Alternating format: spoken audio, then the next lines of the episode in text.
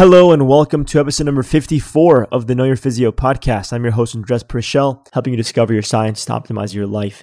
And today's guest is Joel Greene. Now, this episode, well, brace yourselves because this episode is my longest and probably my densest for all the right reasons. Because, of course, one of our core values and missions here at Know Your Physio is doing the research justice while making it accessible enough for you to apply, understand, and thrive. So that's the goal. And Joel does an incredible job at taking us through the nitty gritty and then making it applicable so you can take the best next step forward. So Joel is CEO at Veep Nutrition System. He's author of two best-selling books, The Immunity Code and Peak Human, and author of the very first article on the gut microbiome in the realms of health and fitness. He's a true OG. He has the largest known body of outcomes in the world targeting body composition via the gut with over 16,000 outcomes since 2009. He created one of the first digital nutrition SaaS services with the Veep nutrition system, has consulted with billion dollar nutrition companies like Quest Nutrition on complex problems like engineering food to extend lifespan. And his work has been featured on Dr. Phil and top tier publications like Muscle and Fitness and CBS Online. He's like I said, an OG self experimenter that's been playing around with what today is considered some of the most popular diet fitness trends. And throughout the 70s, 80s, and 90s, he was one of the first self experimenters messing around with fasting, MCTs, gut bacteria, and the AMPK pathway for peak fitness and performance. In 2008, his website, lookcut.com, hit number two on Google for weight loss with over 1,000 original articles that contain what are now some of the most viral trends in nutrition. And most importantly, he's the fittest 50 something year old I've ever seen. He's the one who got me sprinting faster before my deadlifts to stimulate a hunt, digging into PubMed articles on lean phenotypes, hypoxic training for sleep, etc., etc., etc. And today's episode, man, we touch on so many different subjects from personality types with MBTI to gut bacteria to insulin models, young muscle, all kinds of supplements, morning routines, stillness, philosophy. we, we really go into so much. So, uh, yeah, hope you guys can stick around until the end. Hope that you enjoy the show. And huge thanks and a big hug to uh, Joel for joining us. Can't wait to dig into his book, The Immunity Code, having him back on to pick his brain a little more. So if you guys have any questions or topics you want to touch upon in the next one, be sure to let me know between now, June 1st, and the next month or two. And yeah, we'd love to answer some of your questions. So, anyway, with all that, I hope you guys enjoy, and I'll see you on the other side.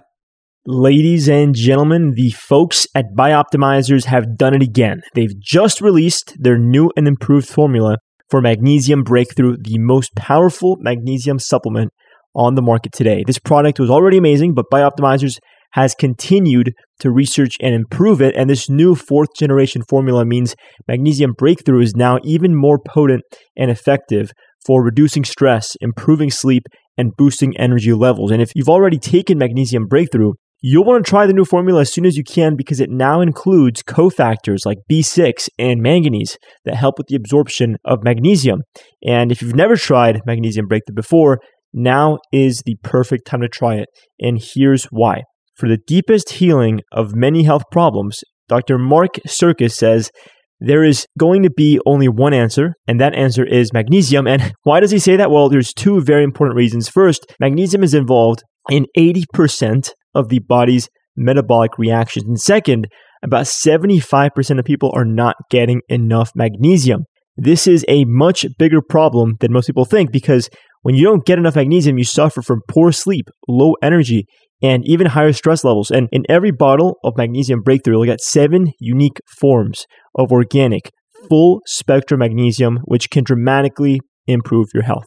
It can help you sleep longer and deeper, help you reduce stress levels, and feel more calm. It'll give you abundant all day energy to win at life. And because it supports mental awareness, Magnesium Breakthrough can help you to finally feel like yourself again.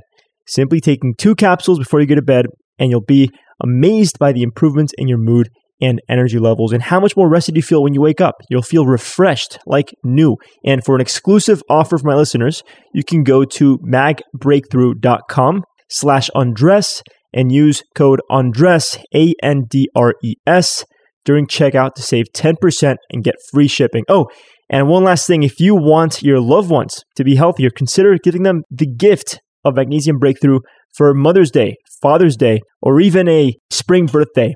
Again, that special link is magbreakthrough.com slash andres. That's M A G B R E A K T H R O U gh.com slash andres. One more time, magbreakthrough.com slash andres, A-N-D-R-E-S. Use code Andres during checkout save 10% and get free shipping. That's all for now, folks. Have an amazing rest of your day. Hope you enjoy some good sleep and some nice, calm energy with your magnesium.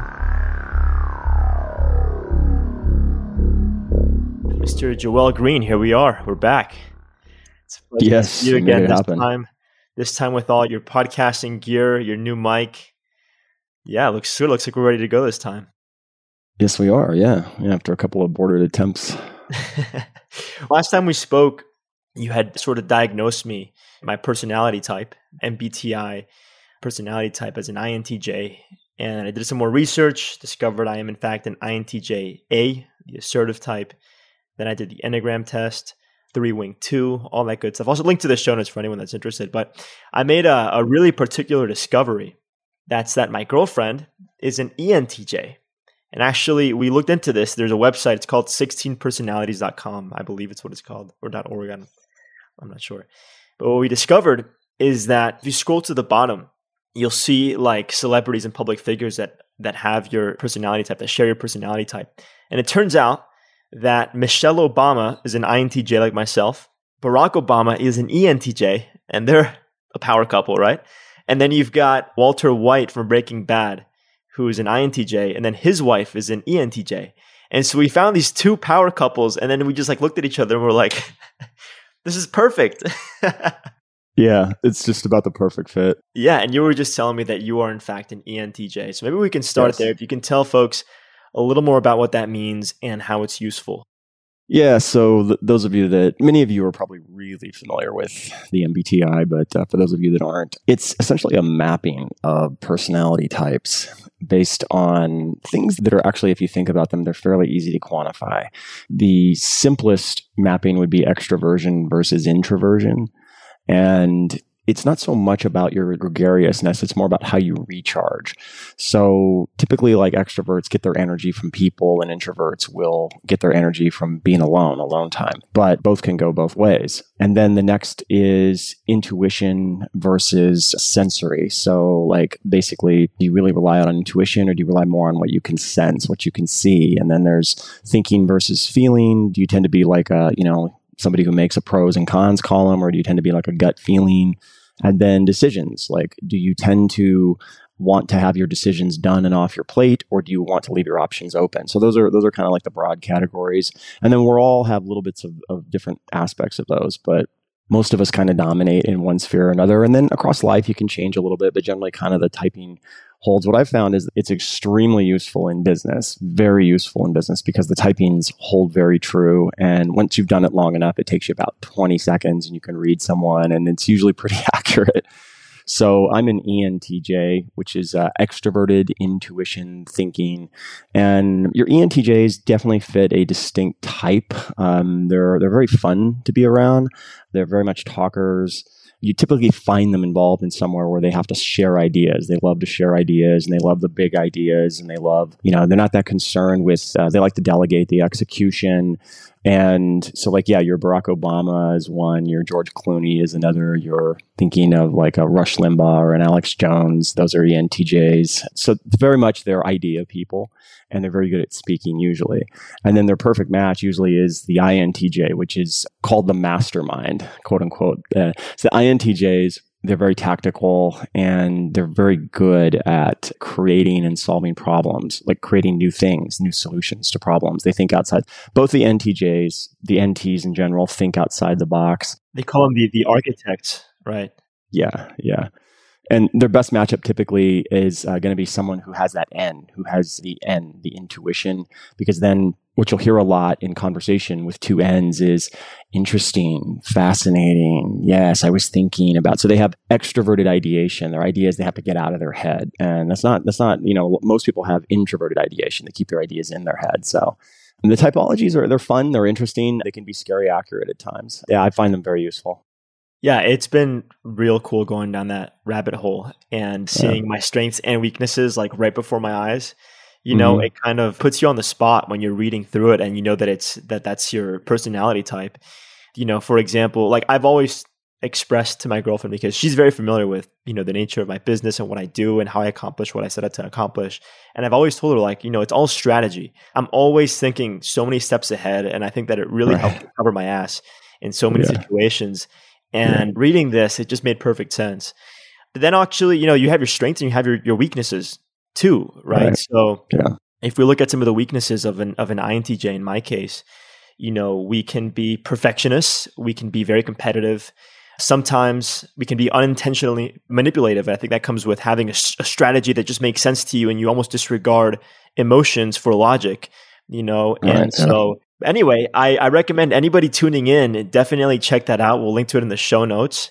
Thank you for taking us through such a such a thorough, you know, description. And let me ask you this. Let's piggyback off of the the personality types. How do you feel that this has been useful to you in your business, in your career? How do you apply this knowledge? Well, it's useful in a lot of ways. One, probably the principle is it gives you a sense, what I would call more of an internal confirmation for like what you're quote unquote destined to do. You know, like like you really do kind of have a shape. You really do have kind of like, you know, predilections and things that you're, you know, innately in tuned for, innately wired for. And so once you kind of understand those typologies and the personalities that go with them, usually they, they give you a fairly good reading of what those types tend to, where you tend to find them. And you know, it's not like it's telling you what you're going to be good at. It's kind of more or less confirming what you already knew that you were good at, you know. And so I think it's very useful in sort of helping you find your lane and helping you cement like kind of the things that you should do and the things you shouldn't do. So like as an ENTJ, you know, really the main thing for me is ideas and getting ideas out into the world and big plans and executing at the highest level to make big changes to things. And that's kind of what I've done. You know, like I'm kind of getting to the culmination of about 16 years of effort with what I'm doing in, in nutrition, which was to solve one problem, which is the biggest problem possible. And that's an ENTJ thing. You know, it's okay, you know, like ignore the minors, go right after the very biggest thing. Elon Musk is an ENTJ. Go after the very biggest thing and then delegate, delegate everything. And so like in, in my case, where I'm going to get into the weeds and get in trouble is if I'm doing the delegation. That's where this particular personality type just gets in trouble because they're much better at the sort of like big picture than they are the execution. They can do the execution. They're just, it doesn't come from the core of who you are. And so you're always draining yourself to do that side of things. And so what it'll tell you is like the things that you're really good at are not draining to you you know they're things you really get energized by. And then other aspects of the business things that are draining to you those are just things other people are better suited for. Like my, my wife and i have this ongoing like laugh about the istj personality which is like as far from me as you could get. And they can be very difficult for this particular personality set to deal with because they just, you know, they're they're just exactly the opposite, but they're hugely necessary. Like you find them when you need certain like areas of business done, they're the perfect fit for that and, you know, that's like, oh, I need an ISTJ for that. they're more of like the doers and the thinkers, you mean? Not so much the thinkers, they're the ones who will execute. They're more doers than thinkers. Yeah, they're yeah, yeah. more focused on execution rather than the actual fundamental plan or strategy.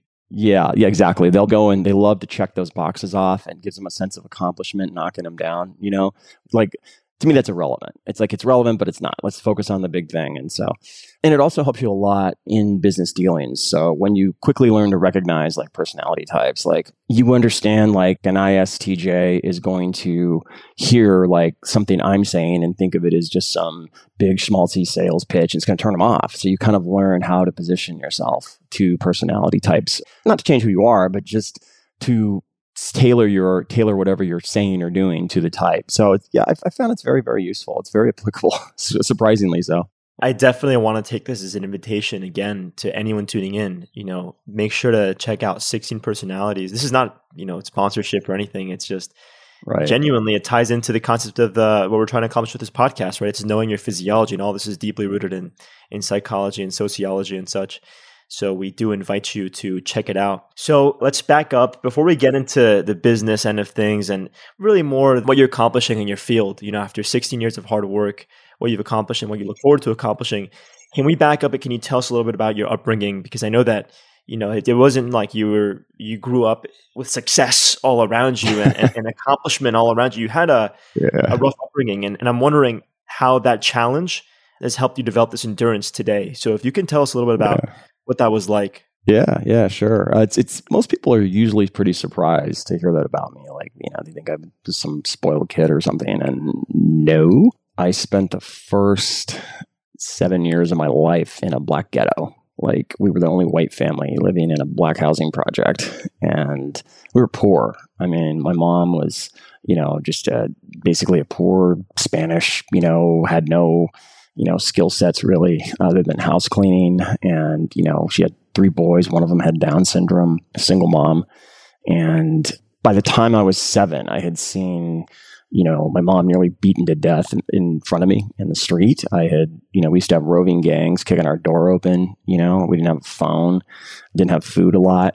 Yeah, you know, I kind of, I just, I really like was kind of way behind the starting line. You know, all the things that you grow up with thinking are just normal, like furniture and food and a car and a phone. We didn't have any of that stuff. You know, we were just poor, just like super poor. So we moved around a lot and then I got somewhat stable by about the time I got to high school. I managed to go to the same high school, you know, all four years. But I didn't have any, you know, like one of the things you, when you come from that background is you're missing all of the day to day coaching that, that a parent will put into place with a child. For example, my niece just got a job in Silicon Valley and she had me coaching her every step of the way. Like, you know, okay, it's a startup. Here's what you're going to expect. You're going to be working crazy hours. They're going to push you. I want you to prepare yourself for that. Okay. When you negotiate for this, do that. You know, there was all this coaching. I didn't have any of that. So what I had was I, for whatever the reason, developed pretty quickly intellectually, like as a kid. So I started reading like at about three. And then I just read voraciously. I read everything I could get my hands on. And so I was reading, you know, novels by first, second grade and comic books and I kind of grew up in that world. So I kind of just really grew up, you know, just reading a ton. And it probably saved me in a lot of ways because uh, books are ideas. And I was exposed to so many ideas and ways of thinking because I read so much so early on that I think it had a big influence on me. Like it probably, probably, you know, could be dead or a lot of other not so great things. But I was also also really into athletics growing up too. So my mom, like, really, the one thing she understood was, you know, like when you're in the ghetto, the way out is athletics. so, and I was really skinny kid. So I got into like running and track and field. And in the fifth grade, like I used to just go to the blacktop every day in the summer and just do sprints, trying to get faster because I wanted to be fast. I didn't you know, and that was one of those things where it just kind of was always there. So I was really into athletics uh, at an early age, just always like walking around on my hands, doing, you know, gymnastics. And, and I started lifting weights like in fourth grade. We had no weights. So I, I took a, a hammock that we had and I just tore it apart and started working out with that and started, you know, going to the gym, doing Olympic lifts at 12, 13. So, so that was kind of my world. I wasn't really like academically strong. I didn't have anything, you know, kind of behind me there. I was always bright. Like I would test like pretty well, you know, when it, anything that had to do with language, I tested really, really well. Like always, always at that, always like probably top one or top two people in any class. And then I was horrible in math. Like I, I was like really behind the curve. Ironically, what happened to me was at one point I just sort of realized like that you know I wasn't controlling my focus, and that had been my problem all these years. And and I saw math as a language, and I just suddenly the lights went on, and then within a year I was tutoring calculus in that. So I was fortunate enough, though I think in high school to I grew up in San Jose for my high school years. And I was fortunate enough to, to have friends who were, you know, their parents were in the professional class. So they were like, you know, attorneys. My, my girlfriend in high school, her dad was an attorney, and I was around all this stuff. And so I kind of sponged as much as I could get from that. And, you know, I, I developed some goals early on, like I, like I was going to go to college, you know, and I was going to go to a UC, you know, not the regular state school, but a UC, you know, and I was going to figure a way to do that. So I didn't have a way to pay for college. So I wound up taking this summer job selling books door to door, where you worked um, 80 hours a week on straight commission, six days a week. You'd start knocking on doors at eight in the morning, finish up nine, 10 at night, you know and they would send you like to you know Nashville for a week of training, and then they would send you to some obscure town in the middle of nowhere where there's nothing to do but work. So like my first summer, I worked in Woonsocket, Rhode Island, and it was just like a, a dying mill town, and you know just worked my butt off. But and I did okay. I was really overcoming a lot of things in life, and what helped me a lot was. I remember the very first door I ever knocked on. This guy just screamed at me and slammed the door in my face. And then, like, you know, I went into this thing of like, I'm not going to be able to do this. And then, you know, like in a microsecond, then I won't be able to pay for college. Then I won't have, you know, and then I'm not going to. And I just got like really determined and I just, you know, and I pushed, and I just started running to the next door and just ran the whole day, you know, and I wound up doing great. I made like a bunch of money that day. And so I think for me, what helped a lot was because I had so many hard times growing up that things that were really hard typically didn't bother me.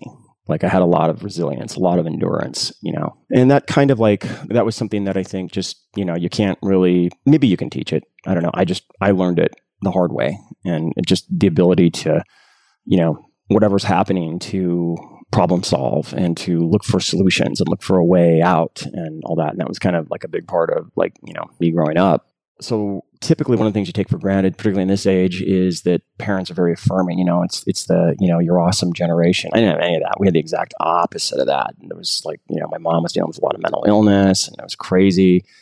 And so you know my self concept started from like didn't start at the line. It started at miles in back of the line, and I had to like really just overcome a lot of things by just achieving and by doing and by like, you know, I went from thinking I couldn't do one thing to being able to excel at it.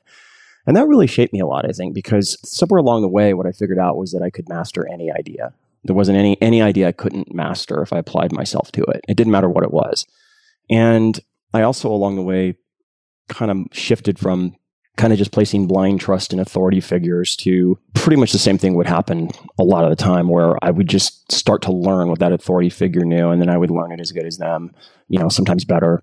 And I'd realize mm, they kind of know some things and don't really have it all figured out. And so I learned to think for myself and learned to rely on uh, my own conclusions a lot. And that's a thing that's very different, I think, from what you find nowadays. I don't really I don't really buy into anything that's official. I just like to do my own research and form my own conclusions, and usually takes me to a place that's the opposite of what the common belief about any given thing would be. But I think it's just that ability to believe in yourself that you can master any idea, any subject, any piece of. There's nothing I'm afraid of. I'm not afraid of like quantum physics. I'm not afraid of particle physics. I'm not afraid of you know stochastics. I'm not afraid of any of those things because I just know that I just need to apply myself a couple hours a day and I could master that, you know. So it's it's like that deficit in terms of judgment and wisdom early on in life taught you to rely on yourself and to learn directly from sources that had been refined, that had been looked over, that had been mastered. And so you carried this with you from an early age. And you know, you get to the point now where you look to master these things yourself and to gain the knowledge yourself and disregard the authority. And uh, so, do, would you say it's that deficit early on that has carried you through? Is it is it the reason why you feel so motivated to learn these things on your own?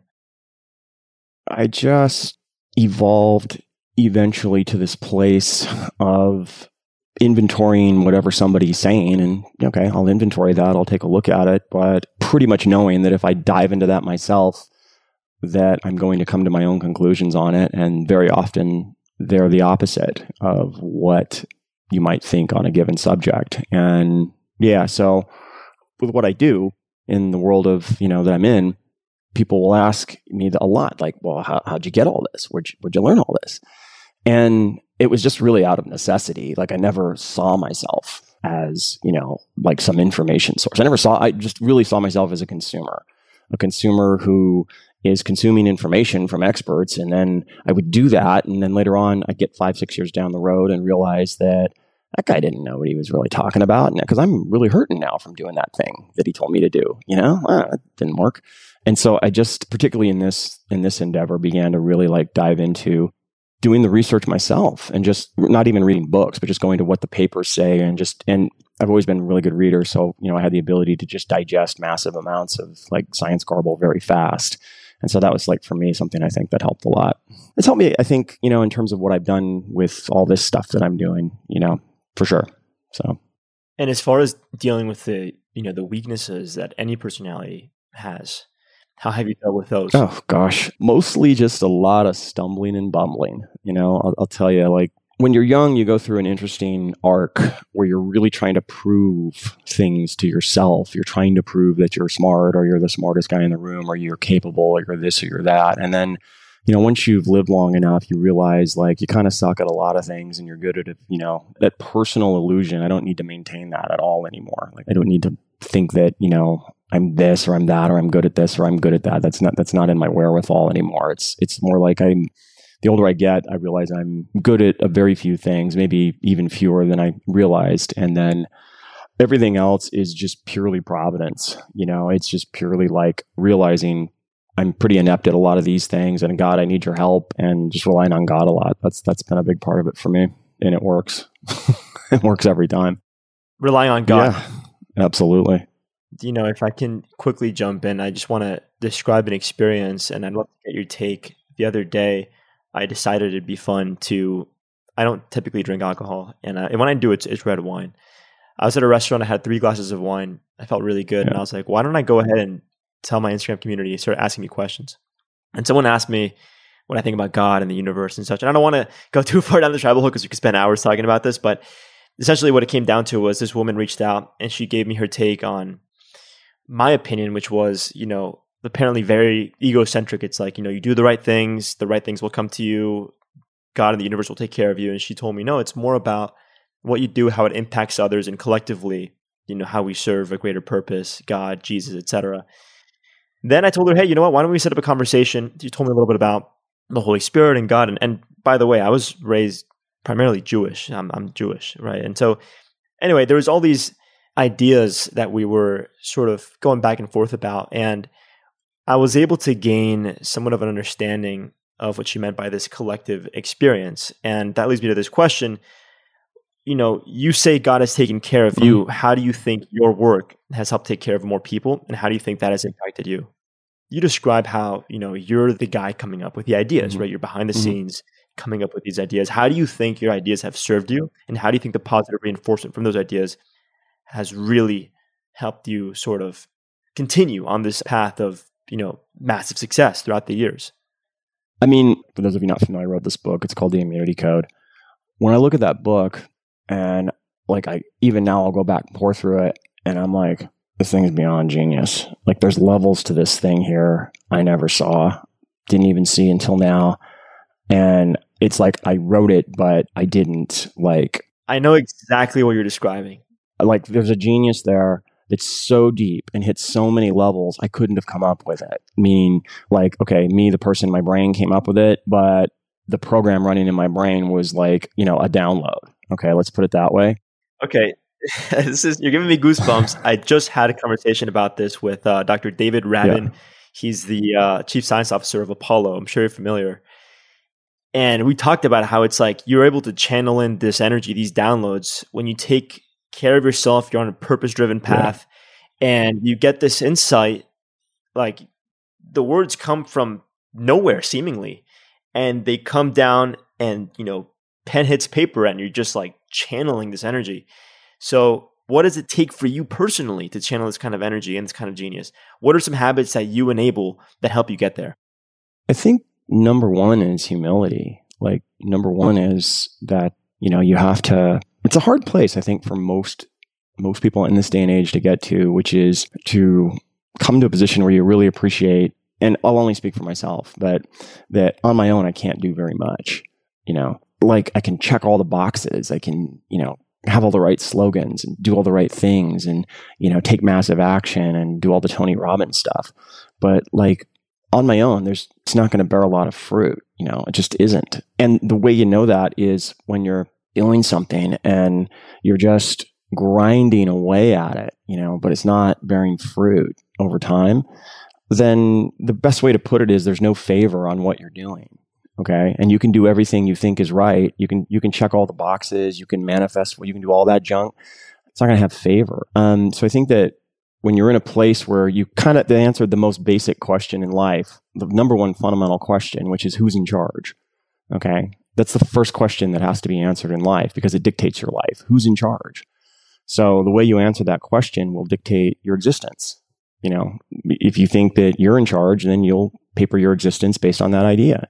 If you think God's in charge, then suddenly, you know, if he's in charge and that makes me his property, and so everything comes from that. Like, like, so I'm really just asking for direction. I'm asking for help. I'm, and I'm asking for, you know, favor. I'm asking for not, not my will, but his. All those things start to come into play. That gets in the way for a lot of people. It gets in the way of me being in charge, you know? And so that's why the number one thing is humility, because humility is, is I'm not really in charge. You know, I'm not actually in charge. Um, God's in charge. It's his stuff. It's his planet. It's his everything. And so, okay, it changes the equation completely.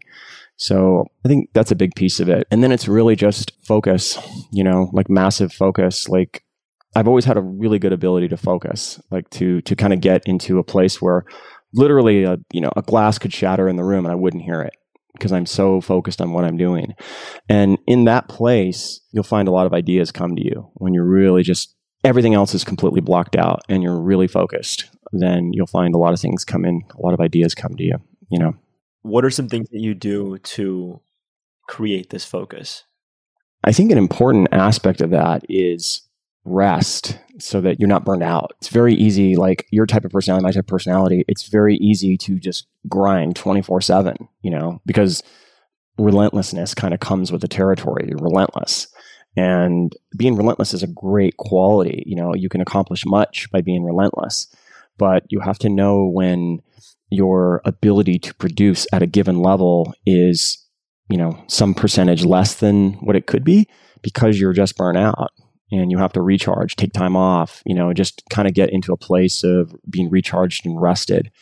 And I find that I can focus much better when I'm, you know, rested, when I'm not, or when I'm kind of burnt out. I've just spent too much time focusing on too many little things that I just get distracted much easier, you know. And that's really just the other part of our brain looking for, you know, pleasure reward and the reward circuits of the brain, you know. So I think that's a big piece of it. And then the early mornings are the other piece. Like, you know, from 5 a.m. to, you know, 9, 10 a.m. in the morning is like a magic four or five hours you know, where like the bulk of productivity, I think, gets done there. The bulk of creativity gets done there. And there's physiological reasons why that's true. So you can make a really good argument that the purpose of sleep is to repeat, replete ATP and that ATP is the currency of existence and that what sleep does is it replenishes and, and, charges up our ATP stores so they're at maximum when you wake up. And then that ATP is needed for every single thing that's going on in your brain, every single thing to make the proteins themselves that drive higher cognition.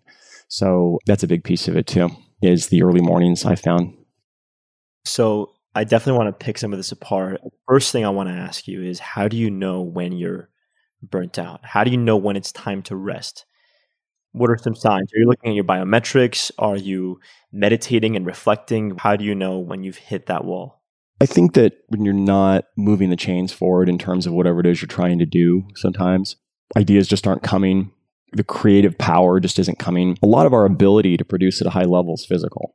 It really is. You know, and that's what you see with what you see with age is this decline in the ability to create, to produce. But it's physical in its nature. You know, it's driven by drops in testosterone, drops in mitochondrial productivity, drops in all these things. So the physical part of you has to be sort of like in peak shape to perform at peak level. And so the older I get, the more I really, really take that seriously that, you know, I can't produce anything at a high level unless I'm rested and well and, you know, like in a very optimum place physically. And the physical aspects will drive all of the production and all that other stuff. So, and just to you know from my personal experience i'm also as you said i'm also someone that is is relentless and a lot of the work that i do is comes from a wave of inspiration mm-hmm. that sometimes is completely just yeah. unpredictable and i'm relentless in pursuing that inspiration right. when yes, it arrives absolutely so if it's one in the morning and i'm in bed getting ready to go to sleep i had a late night and then i get one idea i'm like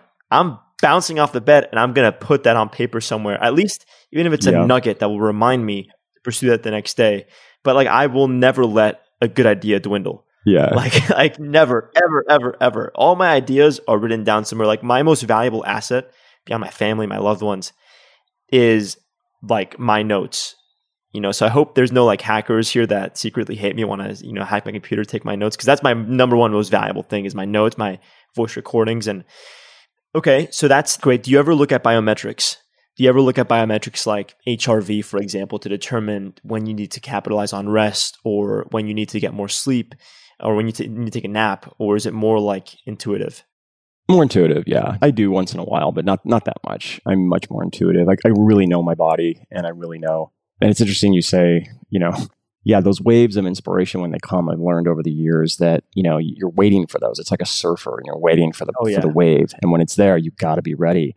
And my wife uh, has an ongoing joke about that because when they hit me, like she calls it like, and she has some other ENTJ friends, they do the same thing. And it's like her face goes like this.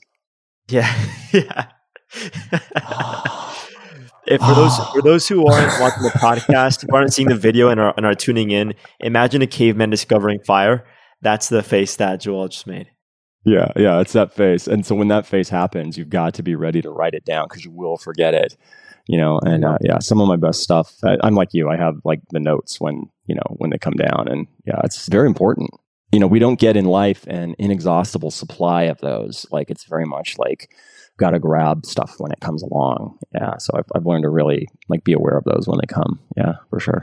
This is a health and wellness podcast, but I'm and I'm not recommending this, but there is a sort of unhealthy habit that I'll admit to, but it's helped me with some of my best ideas. And it's sometimes I'm in the car on a long drive, and when it's safe, let's say I have the car on autopilot, which my car can do, and there's no cars around, or if my girlfriend's next to me, I'll have her do it.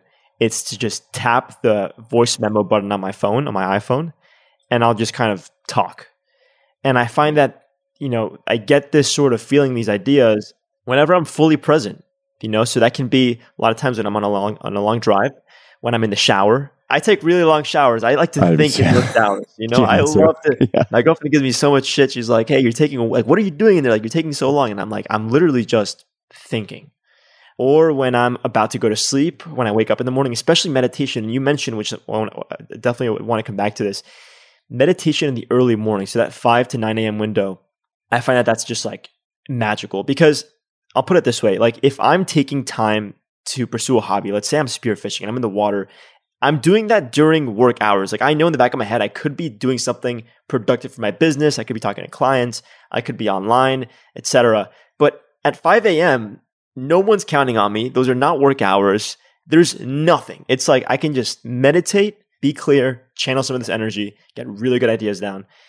Yeah, I mean, that's just magical. Do you have a particular routine early morning that you follow to get into that flow? Or is it just like a matter of waking up and attacking, you know, putting ideas down? Like, how does that work early mornings? Yeah, so my ideal routine is I, I'll get up like around five, and uh, then I will go hit the supplement cabinet, and I'll take some nicotinamide mononucleotide, typically just to get the spark going.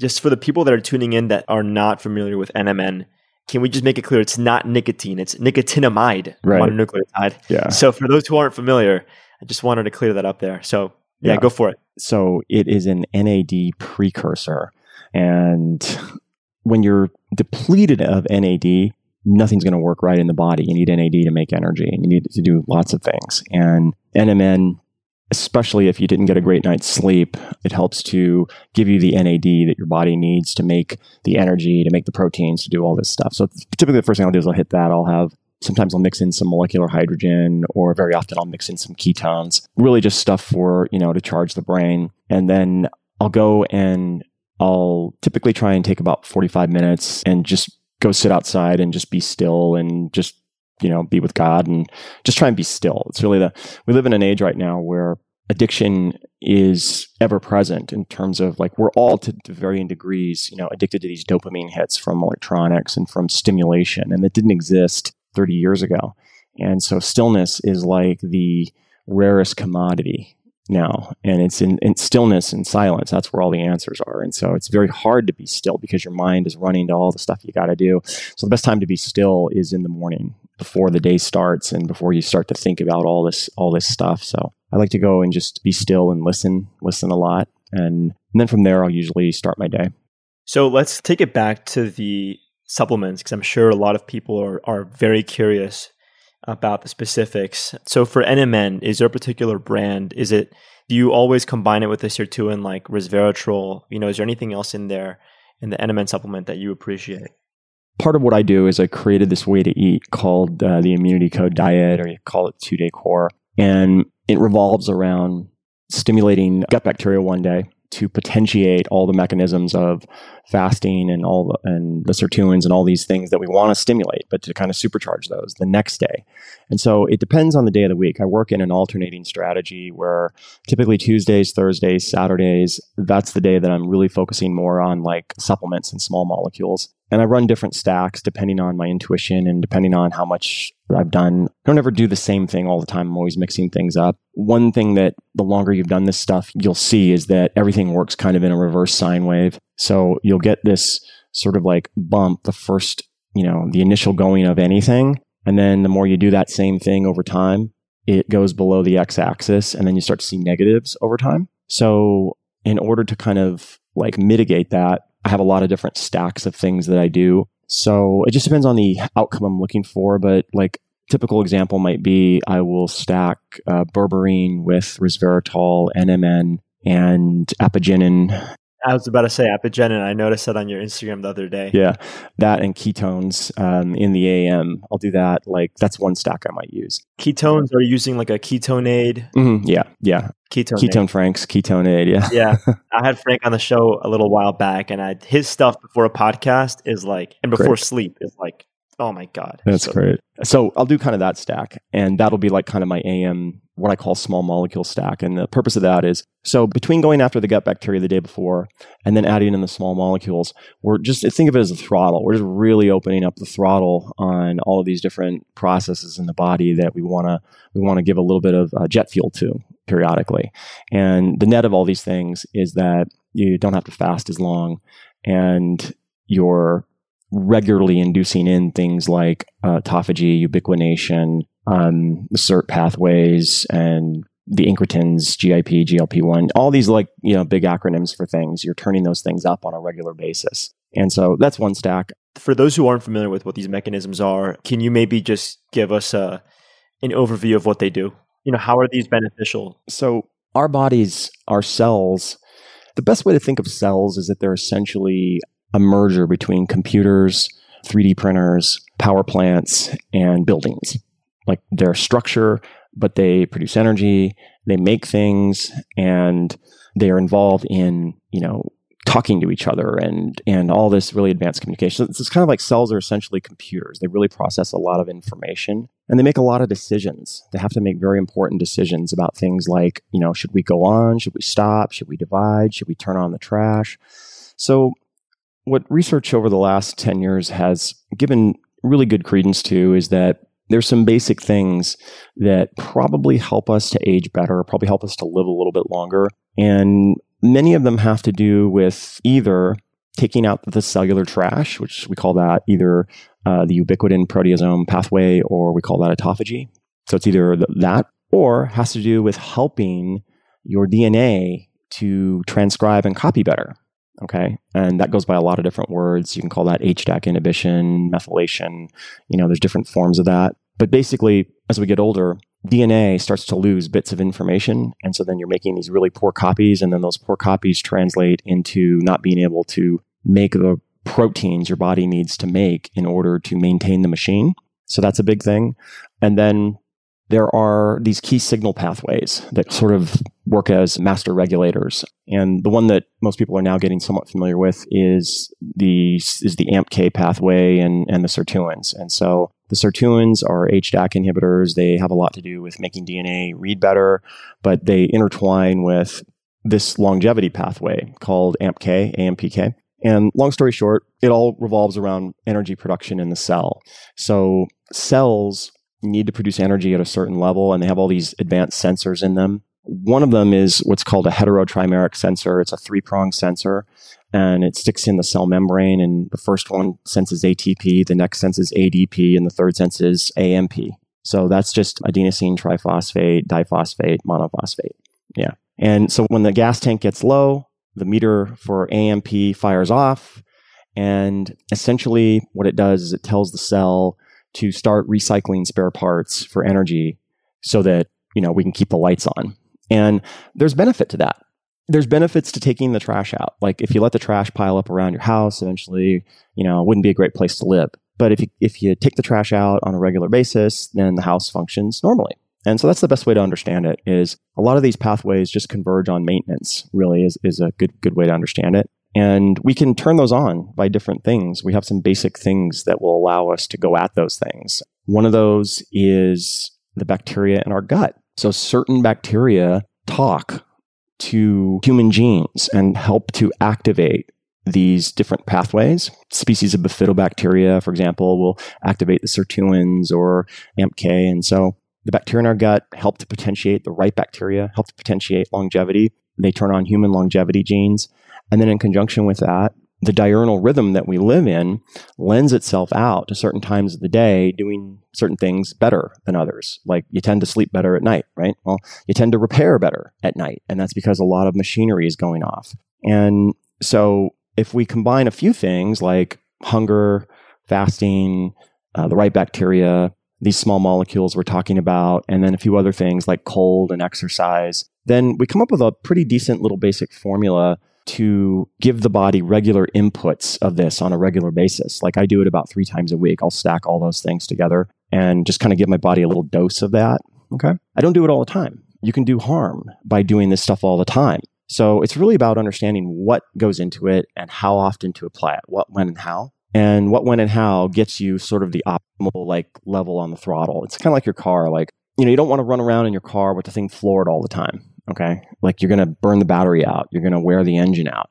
But every now and then it's really good to, you know, throw the throttle down. Like it keeps the plugs clean. It clears the carbon out of the cylinders. It, you know, it helps the, it's, it's good.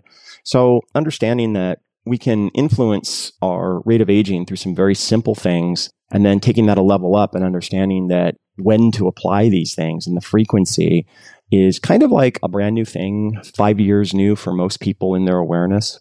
And that's kind of what I've been, you know, really in the middle of is pushing out a system to help people do that kind of stuff. So. Well, that's a great way to take people through that process and to gain appreciation towards the different levels that there are. And of course, you know, you know, we were talking about this this morning routine and how you do this three times a week. You know, what are you doing the other four days? Mm-hmm. Is there something that will complement the stack, or is it just sort of like a minimalist approach to recover from the mm-hmm. stack? You know, what are you doing the rest, the remainder of those days? Yeah, so I'm always working in a two day split, always, like never not doing that. Okay, and the first day is leaning more in my diet towards having more like fibers and starches, key fibers and starches in my diet. Okay. And then the, the other day, the next day is lean towards not having any, any of that stuff in my diet, just leaning more towards not having carbs in the diet. And that's the foundation to understand what we're doing, which is one of the most important control mechanisms over aging is insulin. Um, insulin controls the body's growth signals. It controls, insulin is like the accelerator on aging.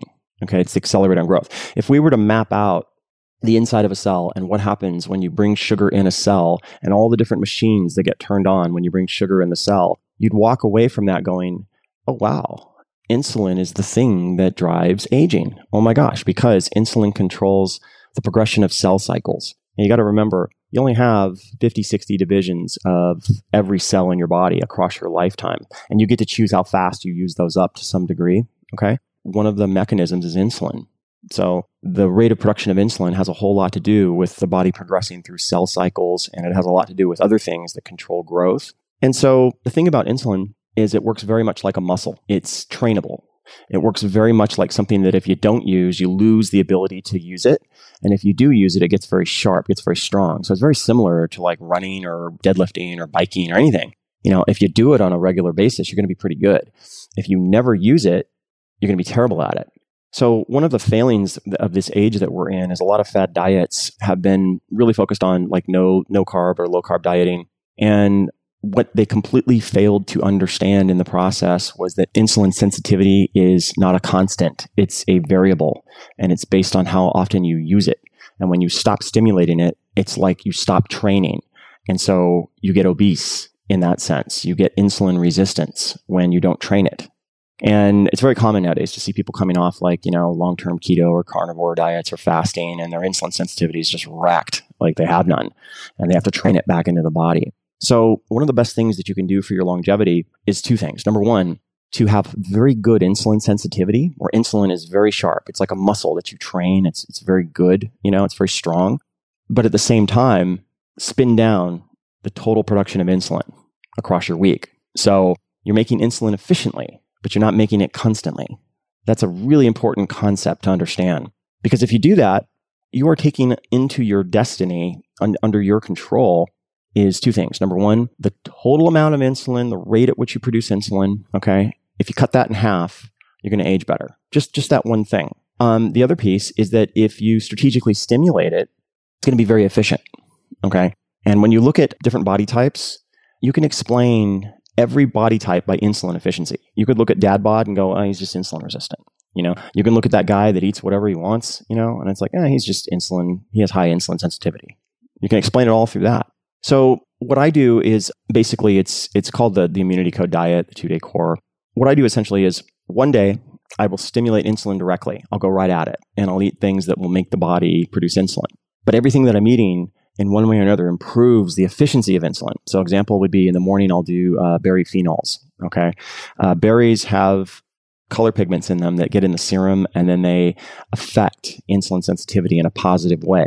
They affect fat oxidation. So, like anthocyanin, for example? Anthocyanins, uh, cyanidin 3, uh, glucoside, cyanidin 3, galactoside, all of these different phenols and carotenoids and different things that get into the serum, they are very, very good at sensitizing insulin. Okay. They make insulin. You have to make insulin to deal with this stuff, but they sensitize it at the same time. Quick question for you. What if you overconsume the berries? You know, if someone's listening to this and automatically starts to go, right. oh, oh, great. So, so berries in the morning.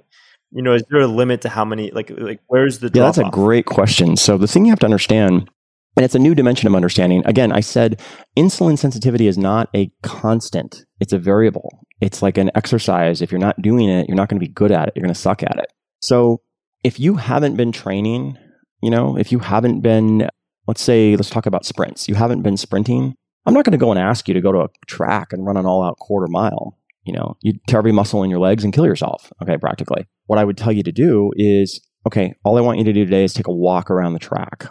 Just walk one lap. You know, that's it. We'll do that for a week. And then next week, I'm going to have you do a light jog. And then the week after that, another light jog just slightly faster. And I would I would slowly ramp you, building up your muscles, your tendons, your endurance until maybe in about, you know, 2 months, 3 months, you know, I could have you do a quarter mile at a decent pace, okay? The way to think of insulin is that it works the same way. If you haven't been stimulating insulin directly, meaning you've been doing low carb diets, you've been doing carnivore, you've been doing keto, you've been doing intermittent fasting, you're not going to be able to come in right away and eat even moderate amounts of carbs because your insulin sensitivity sucks. You're going to have to start very, very small, just like that guy starting on the track doing one lap walking. You're going to have to start with minute amounts and build your insulin sensitivity up slowly. And that's a very important distinction. It's not in the general awareness. I have another book coming out this year. Hopefully, it will explain that a lot to the masses that insulin sensitivity is not a constant. So, yeah, really good question. I actually have worked with a couple of carnivore folks who were doing carnivore as an elimination diet. And you'd see these guys and they're like super fit, healthy guys. And I have one of them who wanted to start gaining weight, you know, and, and really doing more of like a like a bodybuilding approach. And, you know, you want to get some some starches in your diet to build up your glycogen stores and be able to approach these big, heavy compound movements with a lot of energy. And, and it's like this guy would have like yeah, one banana and he'd be like, dude, like oh, my brain fogged. Like I think it's an intolerance, yeah. and yeah. I'm like, I'm like, yeah. dude, like you know, you need to you need to build yourself up. And actually, I want to get your take on something that I wrote about insulin sensitivity. It's sort of like an analogy that I use to describe the mechanisms and how lifestyle habits can help improve your insulin sensitivity. I'm really curious to get your, your, your take on this. So I wrote this down here. It says exercise improves insulin sensitivity by increasing glucose uptake via these molecular mechanisms. So there's a boost in GLUT4 concentration. There's GLUT4 translocation of cell membranes, capillarization of skeletal muscle, reducing intramuscular triglyceride, increased beta cell activity. And then the analogy, so that's the, you know, that's the scientific. The analogy goes like this. Imagine your body is a train station. To optimize the flow of people, or in this case, the metabolism of nutrients, the conductors of the train station, in this case, insulin, need to properly signal the opening and closing of doors, in this case, GLUT4 receptors on muscle, to allow just enough people in at just the right time. The more your trains move, so exercise and physical activity, the better job your conductors can do, the higher insulin sensitivity. And an added bonus is that it puts greater demand on your train station to upgrade its infrastructure and hire more conductors. These are your hypothetical train station upgrades awarded by movement. There's more conductors, so increased beta cell activity for insulin. There's more trains, so you know you make muscle gains, you have capillarization of muscle, a boost in GLUT4 concentration, and optimal use of space in the train carts themselves. So there's lower intramuscular triglyceride. So to protect your train station from wear and tear, so sarcopenia, lower testosterone, injury, etc., combine resistance training, so it trains moving more quickly, and aerobic training, trains for traveling further. And so in this imaginary train station, supply always meets demand so long as you demand health. That's typically how I describe insulin sensitivity to the average person. I'm, I'm curious to get your take, and I'm curious to know how would you build this up considering the way that you organize your day. Yeah, so I like that. I like I like what you did there, and you're right on point. The only thing there that I would probably change would be so the insulin's not working directly on the GLUT4s; it's working on the insulin receptor, and so then you know between the insulin receptor and the GLUT4s, that's where the problem is for most people. You know, so what will happen is a whole chain of events between there can happen, potentiated by other things to drive insulin resistance, and so it's that connection between how sensitive the insulin receptor is, which is a, a, fascinating thing we could get into. It's it's a it's a three stack protein. It's comprised of syntaxin, VAMP23, VAMP25 snare, and it's called the snare complex. And it has to do a lot of things correctly, and it's supported by all of these essentially what are called tyrosine kinase scaffolds that are you know complex. There's they have to be very specific, and they have to essentially phosphorylated a very specific chain of proteins, and so anything can go wrong in there. And so it's when you when you look at like problems with insulin sensitivity, inflammation, for example, you'll see the issue gets to before you ever get to GLUT4 receptor, you get problems way back there. But generally speaking, you know, you're pretty much right on there, particularly with the effect of exercise on insulin, and, the, and also not only that, exercise mimics insulin. So exercise can do the same thing; it can transport, you know, sugar into the muscles. Um, but yeah, I like that a lot. So basically, reflecting on this analogy, the layer that you're adding is sort of if you take the conductor and they're pressing the button to open up the doors of the train station, it's like the circuitry underneath that button that then opens up the doors. Yeah, there's a whole bunch of things that can that can happen and that can go wrong in between there. So generally speaking, yeah, that's the only thing I would add. What are the signs and symptoms that that's the problem? Like, can you take someone mm-hmm. that does you know the exercise and the aerobic yeah. training and has a healthy diet but then has those problems and how do you diagnose how do you know what the signs and symptoms are? So you gave a good example of your carnivore guy um, and that's very common by the way. Like i weekly have people coming that you know did carnivore or they did keto or they did fasting and their insulin sensitivity shot. So they'll go and they'll have a, uh, some carb source and they're wrecked by it completely and they think oh i just i can't digest carbs carbs are bad blah blah. They get in this narrative they tell themselves because that's what PopSci nutrition tells them is true. But what's really going on, the thing that, you know, like I have to explain to them is all that happened here is you just tried to run a 400 meters with no training. That's all. Um, you've got to build back your ability to handle carbs by increasing your insulin sensitivity. You've wrecked it by, by the way you were eating. And so that's the simplest way to tell is when someone has uh, you know carbohydrates you know what happens? Do they handle them efficiently or do they get tired? Do they get brain fog? And and that's an easy way to know. Another really easy way to know is just simply body body compartments. You can tell pretty much. So particularly and there's there's different compartments that will hold fat and in certain ways and tell you kind of what the issue is. Um, right around the belly fat's kind of typically your dead giveaway for insulin resistance. So belly button, right around the belly button fat, that's typically going to be a combination of hypoxic fat with insulin resistance in your fat. And you can also look at like if they have really bad gas, typically, like when they're going to the bathroom, typically that's going to be like their gut biome is not so great. It's more pathobionts than commensals. And then typically what goes with that is their insulin resistance is going to suck. You can tell that way. So there's, there's definitely a lot of different clues you can look you can look at more kind of classical things. You can look at like basically the the test for insulin resistance is there's a 60 and a 90 minute challenge, and you're going to take in 50 grams of glucose, and then after 60 to 90 minutes, if you're over 120 still, then that's classified as insulin resistance. So that's that's the most classical way of doing it. So again, reflecting on the analogy, because I do want to add some notes here, and I want to make this as complete as possible. I want to do the science justice. So it's like the conductor insulin went on vacation for so long that this when he comes back to the train station, he's like, "What button do I Yeah. press to, Yeah, it- you know, He's kind of get like the door to open properly?" been a minute. Wait, yeah, yeah, exactly. okay, because you can have all the machinery technically there, the remaining machinery, but it's like Yeah. the ability, right?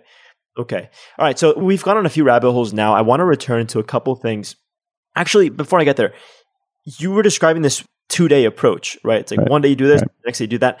On which one of these days are you doing more more of the work? Are you doing more of the Mhm. thinking, the ideas? Is it a low carb? Doesn't really matter. Either one's fine. Really? Yeah, yeah, it doesn't doesn't affect me at all. My insulin sensitivity is pretty good.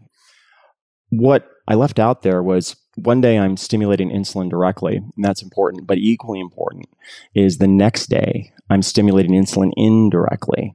And that's the piece that is really not on the table that no one's really talking about. And it's that insulin doesn't work by itself. Insulin is kind of like an aircraft carrier deployment. And when you deploy an aircraft carrier, you got subs, you got destroyers, you got, you know, frigates, you have all these ships around the carrier and they all make up one thing. And insulin's very much like that. So there's all these other hormones, adiponectin and what are called the incretin hormones, glucose, insulinotropic, polypeptide GIP, and glucagon-like peptide GLP, and glucagon. And there's all these different family of hormones that can be directly stimulated by foods. And learning how to stimulate them directly or learning how to stimulate insulin indirectly by stimulating the family of insulin hormones is how you really attack it. So you, attack insulin directly from the one hand one day and then indirectly the other day. And so that's the basic like of how I do things. And what's interesting is a lot of foods that don't really stimulate insulin directly stimulate the helper hormones. So example would be an egg. An egg is a really good stimulator of GLP-1 and walnuts are really good at stimulating adiponectin, but they don't really have a very big glycemic index. And so once you begin to understand how these foods work, then you can build this pattern where one day you're going after insulin, but the next day you're not making insulin, but you're stimulating the other hormones. And that's how you really build a real foundation that will last. And is there a way to, to test those helper hormones like you test insulin? Yeah, I mean, you can do tests for, you know, things like GIP and glucagon and all that stuff. Interesting. Okay, so now returning to some of the morning routine stuff, one thing I wanted to discuss is this concept of, you know, you get the heavy hitters out of the way early morning. And I think a lot of that has to do with, and, and please, you know, interrupt if you're inspired to here, because maybe you can fill us in, fill in the gaps. But, you know, when you get good sleep, the idea is you replenish ATP, you also replenish dopamine. And so this sort of delayed gratification effect, you're a little more sensitive to it in the sense that you can really work in those hours to get something out of the way. And by the time you've depleted dopamine, as naturally it's depleted throughout the day, then later on you could do more of the what is it, the ISTJ kind of stuff. you can just focus on knocking things out and maybe even being creative because if I'm not mistaken, I think serotonin kicks up, dopamine is low. So what's your take on that? And maybe if you can help us fill in gaps as you typically as you do. Well, a big issue is your nighttime cortisol pattern. Okay. It's kind of like where your cortisol peak happens while you're sleeping is a big deal. So if you're kind of overstretched and your nighttime cortisol peak is happening at the wrong time, then you're not going to really be like kind of in your peak state when you wake up. And so there's a whole host of things you could do to address that. One of the things I like to do is combine whey protein, which has the large neutral amino acids. It has all these, you know, serotonin precursors. And you can combine that with EPA, high dose EPA oil, and eicosapentaenoic acid, the eicosanoids that it makes. Those help to kind of suppress cortisol. So I like to take those and combine them into a shake about four o'clock in the afternoon. And it's kind of a strategic insert to help cortisol kind of get to where it should be. By the way, that's one of the reasons that there's a couple reasons, but one of the reasons that it's very common for people in high stress environments, they'll come home at night and they'll medicate on carbohydrates and alcohol is because they're looking to get their feel good hormones up and they're doing it through food, and they're doing it through alcohol, they're looking to de stress. And so I like to shortcut that in the afternoon, which is when kind of like, you know, the dopamine tends to crater with a shake like that or, or other different kinds of things. Well, you know, cortisol being very glycolytic and you have a high, very, very intense job. And if you don't, I mean, if you don't have very good insulin sensitivity, you know, it could lead you to, you know, it can be hypoglycemic at that point and then, you know, have this craving, this hedonic craving for carbohydrate. So if you don't have that cortisol spike properly, it can lead to a lot of hedonic hunger. So your dinner is typically around that time, 4 p.m. Oh gosh, no, no. My dinner is typically about six to seven, six to seven. I'll do a preload meal, typically like that. Um, I call it a preload. Well, it is a preload. Preload meal is a meal. It's a small meal that you have before a larger meal, and then it can be highly functional. So you can use different preload meals for different outcomes. A lot of like what I teach, like in my book and in my courses and stuff, is using preload meals strategically to affect the next meal, to affect the parameters of the next meal. But you can also use them for other things. So stress amelioration is like the example I just gave. You can use a preload for that. But yeah, so I'll have a preload meal in the afternoon. It just depends on like what I'm going for, like functionally if I'm going to have like a higher carb dinner, then, you know, I'll have a preload meal that helps offset the insulin response, helps increase fat oxidation, helps do all that stuff in the preload meal. So, like lowering the glycemic index. Well, what you do is you're shifting the glucose area under the curve. So instead of like, you know, instead of getting a spike like that, you're getting something more like that. Okay. And for those of you that can't see that, I was showing a high initial spike versus like kind of a long, slow spike. And so meal to meal sequencing is a real thing. I mean, it's been empirically validated and measured that what you have at one meal can affect the next meal. And so I'm just taking that and using it to my advantage where I can have certain things at a preload meal. An example I like to use is red phenols with whey protein and resistant starch if I'm going to have a high carb meal. And so resistant starch, whey protein, red phenols work on a number of different levels. Whey protein helps insulin sensitivity, resistant starch will actually help increase rates of fat oxidation. And it's been proven, like in studies, you can go and read this stuff. Red phenols actually impair enzymes the body needs to digest carbs. And so you get these incremental shifts in the way food is handled. Now, it's not a panacea. It doesn't like, you know, it's not like a get out of jail free card. It doesn't work that way. But what you're doing is it's like athletics. In athletics, you're looking for that 5% improvement, that 10% improvement. And these preload meals are a way to give yourself very significant improvements in meal to meal function within the body. So if I'm gonna have a high carb dinner, like I know I'm going out, I know I'm gonna have, you know, whatever, I might have some bread, then I'll do a preload meal that's real functional like that. Particularly, yeah, I'll eat dinner about seven o'clock at night. And depending on the night, if it's like a Monday or a Wednesday or a Friday, it kind of looks like just a healthy meal. You know, it's rich in fiber, rich in good protein, steak, you know, nothing too special about it other than the types of fibers typically you'll see me having at a meal like that are either inulins like asparagus or cabbages or things that are going to feed the right bacteria in the gut. So. So you're mentioning something like you know red phenols. Is this something that you isolate, or is this coming from a whole food source? And then my second question that you can follow this up with is going back to like the blueberry question, right? Like when you talk about starches, you know, you can have cold rice, right? You cool for 24 hours, develops resistant starches, but how much rice is too much rice in this case? So if you could maybe shed some light on those two. Well, it depends on the time you have. A lot of things, you know, it depends on the time that you have it. It depends on what you have it with. You know, all these things, all these things matter. Typically, like resistant starches, things like that, I tend to have around noontime. I don't have those typically too much later in the day. I'll have them roughly around noon. Like anything that's kind of starchy, like potatoes or rice or things like that, starchy stuff, I'll have kind of around lunch if I'm going to have them. And typically, like I'm 220 pounds, so the amount that I typically have ranges from a half a cup to a cup of one source, like brown rice, and then I'll combine that with a half a cup to a cup of garbanzo beans, for example, and I'll kind of mix them together. And the thing to understand about like we think of carbs when we use the word carb, we think carb's kind of a dumb word. It just makes us think, oh, well, just carb. Carbs are just a dumb thing. It doesn't work that way in practice. When you get into like the aspects of what different types of oligosaccharides do when they're in the body, it's a fascinating field, particularly the way that different types of starches can affect what are called post translational modifications. It gets into some very interesting stuff. So, starches have a lot of functional power when they're in the body and they work on a number of different levels and different types of starches can do different things when they're in the body. And so it's an underappreciated aspect of these things that we call carbs. So you know when you mention something like oligosaccharides you know those can be sometimes very high FODMAP foods. So how do you draw the line when it comes to like the net benefit?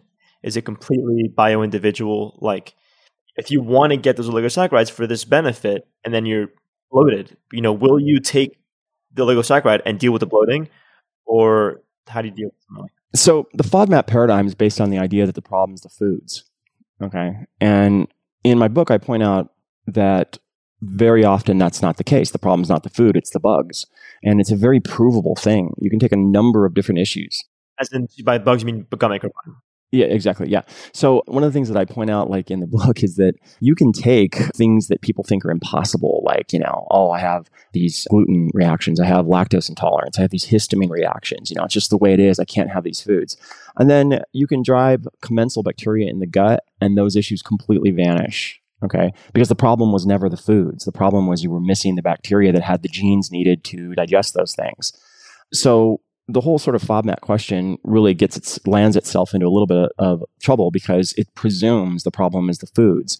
And I've got literally at this point thousands of testimonials of people that have said, "Wow, this really worked. My lifelong issue went away."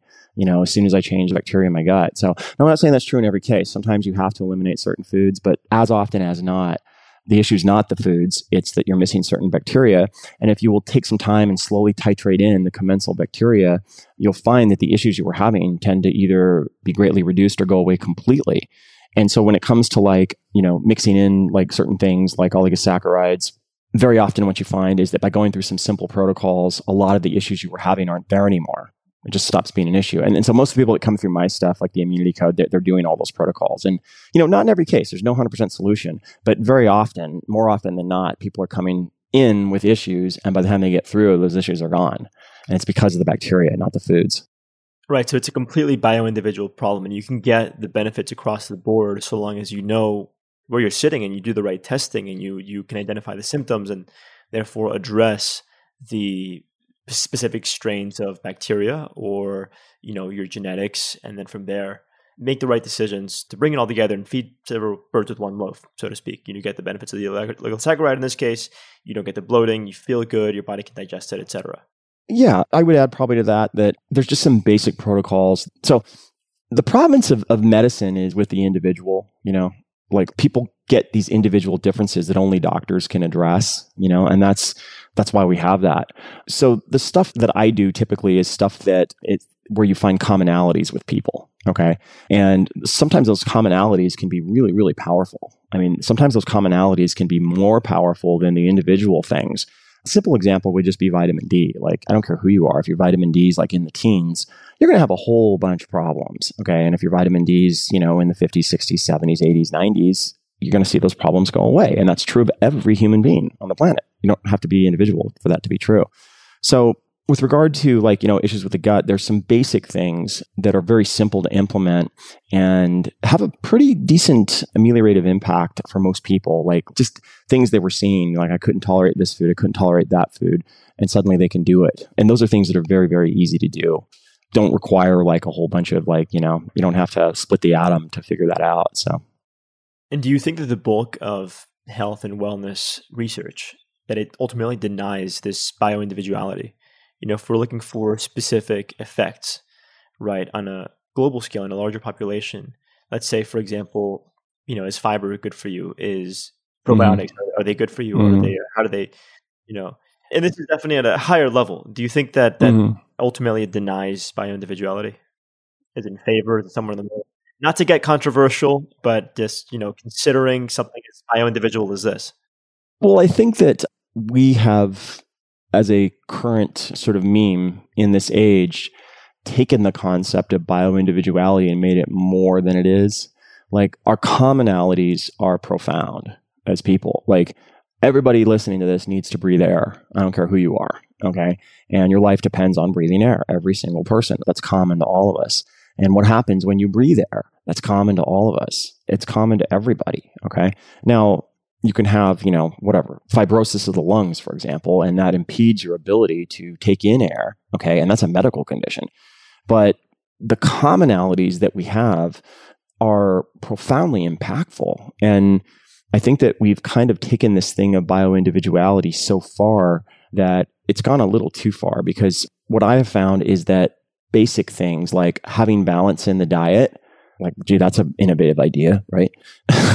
Having balance in the diet profoundly affects the health of individuals in long lasting, far reaching ways. And it's just true more than it's not true. It's true of just about everybody.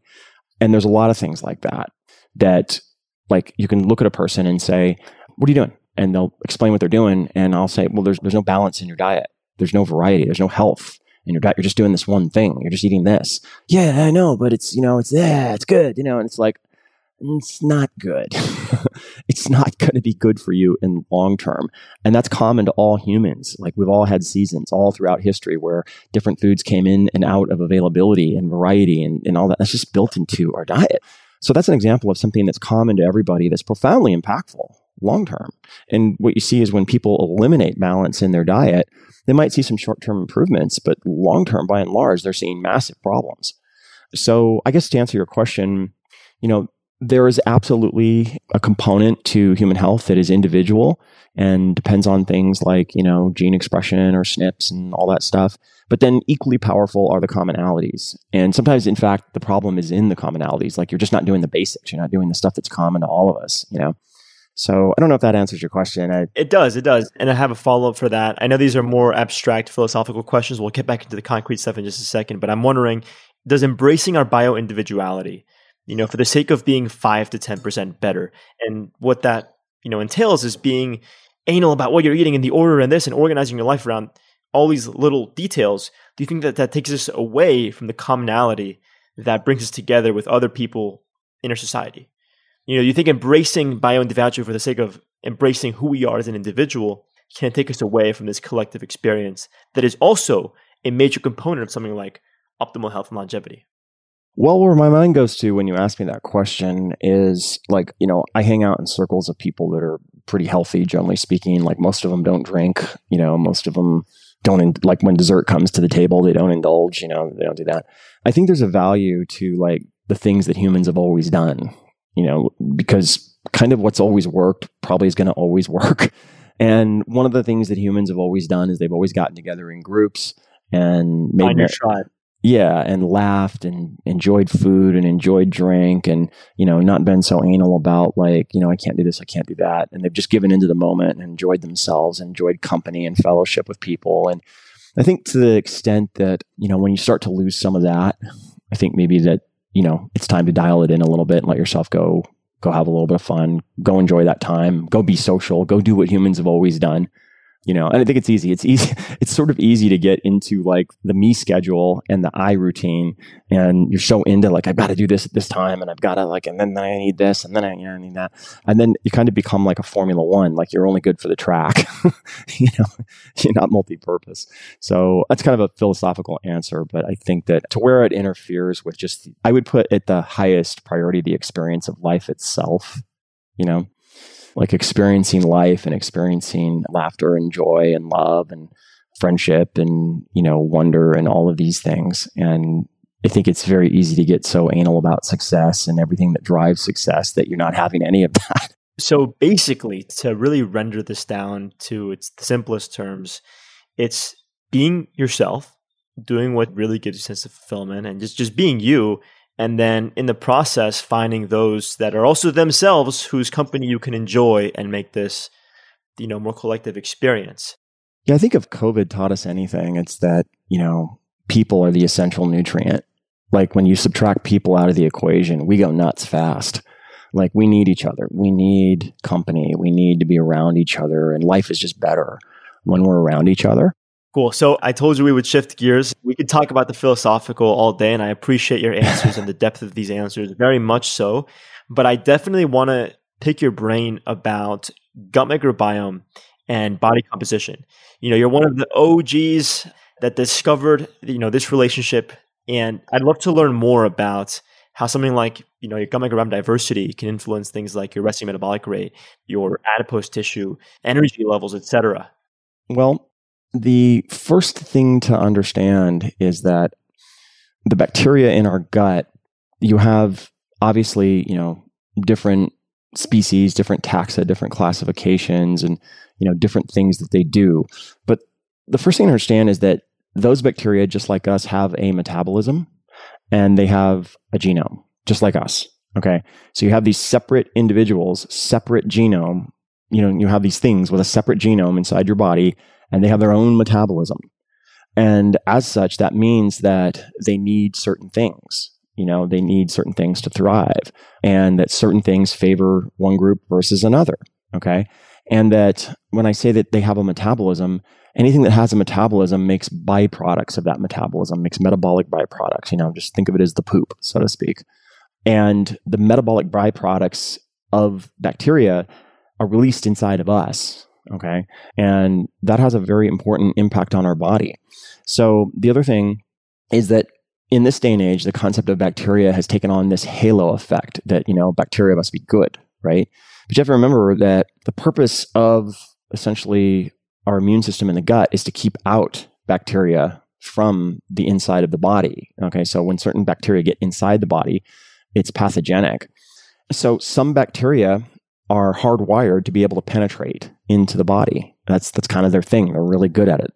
And other bacteria have so adapted to living with us that they're really good at strengthening the things that keeps us healthy, which keeps them healthy. So all this gets to like the rudder on the ship is the food that you're eating because you have to until now we have thought of nutrition as i'm feeding me but something that you hear me talk about a lot is i'll talk about some protocol and i'll say now this doesn't feed you and that's a key difference is to begin to understand that there are times when you're not feeding you. There are times when specifically you're feeding the bacteria in your gut. And what you're doing is it's probability. You're advantaging and giving a greater probability to the team that is going to help you win and do what you want. So, what happens, the first problem that we have to kind of get our arms around is that bacteria in their cell walls when they die they break apart they spill out toxins and you know there's a couple different toxins. There's peptidoglycan there's lipopolysaccharide and those trigger key think of them as cell phone towers in the gut nuclear agglomeration domain 1 and 2 nod these act as sort of like it's like a first warning system. Like if we saw the you know the nukes coming in from the russians you know we've got an early warning system that fires off all these signals and so these key sort of like let's call them like cell phone towers in the gut these nods they fire off all these signals you know and these signals can be inflammatory in nature. It's it's there to stop, you know, something bad getting into us. So in that response, what can happen is that things can penetrate into the serum. And when things like lipopolysaccharide penetrate into the serum, it does a lot of toxic things in the body. Now, remember, we were talking about insulin just a minute ago, and I was talking about the insulin receptor. Okay. And I was saying that there's a chain in between the insulin receptor and the GLUT4 proteins. So, for example, one of the things that lipopolysaccharide can do is it will trigger toll receptor 4. Okay. And toll receptor 4 knocks out the first domino in the insulin receptor chain. It knocks out insulin receptor substrate 1, IRS1. And so when lipopolysaccharide gets in our serum, it does things like it'll find your body fat. Okay. And inside your body fat, it'll drive insulin resistance by driving inflammation. And then because it's driving inflammation, it drives a recruitment into your body fat of the protectors, the anti inflammatory or the inflammatory macrophages, the SWAT team. So the SWAT team is recruited into your body fat. And the goal of the SWAT team is to get rid of the offenders. But it doesn't really work out that way because once lipopolysaccharide is in the serum, it just, it's like that fire that keeps on burning. and You can't put it out. And so that can destabilize the whole body, the entire body. You can lose the whole ship from that because that one little thing in the gut that penetrates the gut, gets in your body fat, drives insulin resistance, drives macrophages in the gut, creates this chain reaction. And then what happens is your insulin sensitivity in your muscles goes because insulin sensitivity in the muscles depends a lot on adipokines, depends a lot on hormones from fat to kind of tell it what to do. So you begin to see that you have these massive metabolic issues, massive, that can result from little things in the gut going wrong. Very little things in the gut can. I heard someone the other day talk about insulin resistance as a pathology of skeletal tissue muscle. And nothing could be more wrong than that. The, the muscle centric approach yeah. to obesity. Yeah, it's completely wrong. Because when you look at the antecedents and like what's driving all this stuff, okay, there's a sequence of things that's happening. And typically it's beginning much earlier than that. So whenever you, you know, begin to look at like, oh, well, there's issues with the muscle and the mitochondria. Yeah, well, those issues start elsewhere. You know, they typically start in body fat, which itself started in the gut. And so all this to say, very small things can have massive ripples that affect the entire system. And it just begins really with the class of bacteria in the gut. So there's two that in my work I've focused on primarily, which is Akkermansia muciniphila and the species, the family of Bifidobacteria. Akkermansia is the, the mother, right? Of is that what they call the mother strain? I don't know who's using that now. That's a new one, but I know I know that this sounds super almost like fatty, but it's like that particular strain helps so many, many, many more grow and evolve. And if I'm not mistaken, if I'm talking about the right thing. I could be completely wrong, but it's like I think pomegranates are really good for building up your Akkermansia. Let's just say it's like a football team that gets on the team. Okay, like yeah, that's the wide receiver. Okay, but there's a lot of other things involved. Okay, so I like to focus initially on bifidobacteria because it's really the kind of the workhorse that you initially get from mom. And key strains of bifidobacteria are intimately involved in the human immune system. I mean, they work hand in hand with antigen sensing and with dendritic cells in the gut, helping essentially priming the human immune system to better pull samples from the gut lumen and just decide is this, do we need something here? Do we need an antibody? What is this? And so bifidobacteria, through cross feeding reactions, through metabolites, tends to feed a lot of other things, generally speaking and it's very easy to target bifidobacteria. It's a very obtainable target. Like we're in this age right now in the health space where novelty has become more important than accuracy. and so, you know, I see people saying things for the sake of being novel and standing out, and, and it's, it's just getting ridiculous because because it's clickbait. Yeah, they're just saying things that are novel for the potential of like you know, pay attention to me because I'm I'm saying things other people aren't. But it's just it gets too far. So what what you find when it comes to bacteria in the gut is that you'll see things like, oh, there's this new strain bacteria that helps body fat, but it's impossible to target. Like it's big deal. Who cares? You, bifidobacteria is very easy to target. Okay. You can feed it in a lot of different ways and it's very simple to target and you can spin it up very quickly. So in the immunity code, it's going to help you improve your body composition. Yeah, bifidobacteria has a whole lot to do with body composition. So does Akkermansia. They both work together very well. So the difference is Akkermansia is primarily the main bacteria in the gut mucus layer. Okay. So what Akkermansia does is it eats spit, it eats mucus, it eats mucins. Okay. And mucins are glycoproteins. So they're, they're long chain carbohydrates bound to proteins. What Akkermansia does is it takes in mucins and breaks them up and gets the proteins and eats that. That's how it gets protein in its diet. But it prefers mucins that are internally secreted. By that, I mean, think of the mucus in your mouth. That's what it prefers. It doesn't prefer protein from the diet. So when you're taking in protein from the diet and, and taking in high protein from the diet, you're actually disadvantaging Akkermansia production. It prefers internally secreted mucus. So a key thing to understand about Akkermansia it strengthens the gut mucus layer through a hormetic effect. What it does is it wears it down. It actually eats mucus, wears it down, and then the body responds by building it back up and fortifying it. And so think of Akkermansia as kind of like the free weights, you know, and then in return, your gut builds a thicker mucus layer. Now, you can turn that on its head and take it to an extreme. And it happens in the case of fasting. So fasting will replete Akkermansia. It's one of the things that restores Akkermansia. In fact, in the immunity code, that's why we have you do target bifidobacteria and fibers one day and fast the next because you're feeding Akkermansia perfectly that way. Fasting will restore Akkermansia. The issue with that is if you do it too much.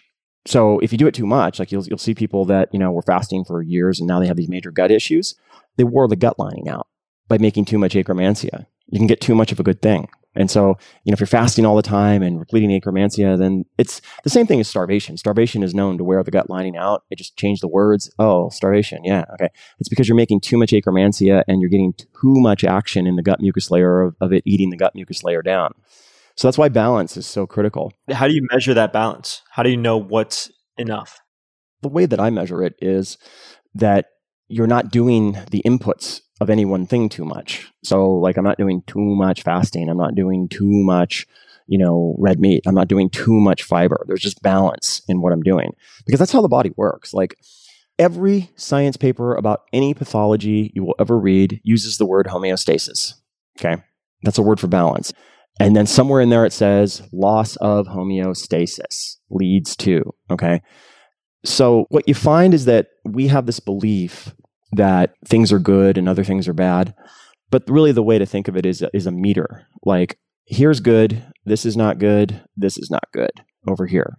In the middle is kind of good, too little is not good, too much. And you'll find that's true of almost anything. Too little of a thing is usually not good, too much of a thing is usually not good. We can make that case for antioxidants. So, what's somewhat known is oxidative stress. People kind of get that, like, oh, you get oxidative stress, too many free radicals. What's almost not known at all is reductive stress. Like nobody knows. What is that? Reductive stress. Well, it's been there the whole time. Reductive stress is too much of the good thing. Reductive stress is too much antioxidant activity, too much reductive activity. And it's equally as bad as oxidative stress. So the idea that oxidative stress is bad, antioxidants are good, you know, no, that's not true. It's sort of being in the middle is good, too little is bad, too much is bad. Okay. And so the same is true of Akkermansia. You can have too much through extreme practices. And it, just by looking at the extremes, you can kind of stick your finger in the wind. But with respect to metabolism and bacteria, so when we look at both Akkermansia and bifidobacteria, you find that there's a number of things that both of them do that help human metabolism. One of them has to do with gene expression. And so you'll find that key species of bifidobacteria activate human genes that are involved with longevity, with being lean. I talk about the example of ANGPTL4 or fasting induced adipose factor, which is a protein that helps fat loss that bifidobacteria actually secrete as a metabolite. But they also have a lot of effects on other things. They affect bile acid secretion, and that affects insulin sensitivity and a whole bunch of other things. Akkermansia also seems to affect a number of things. Most notably, it seems to contract the surface area of the gut. So it seems to reduce net calories absorbed.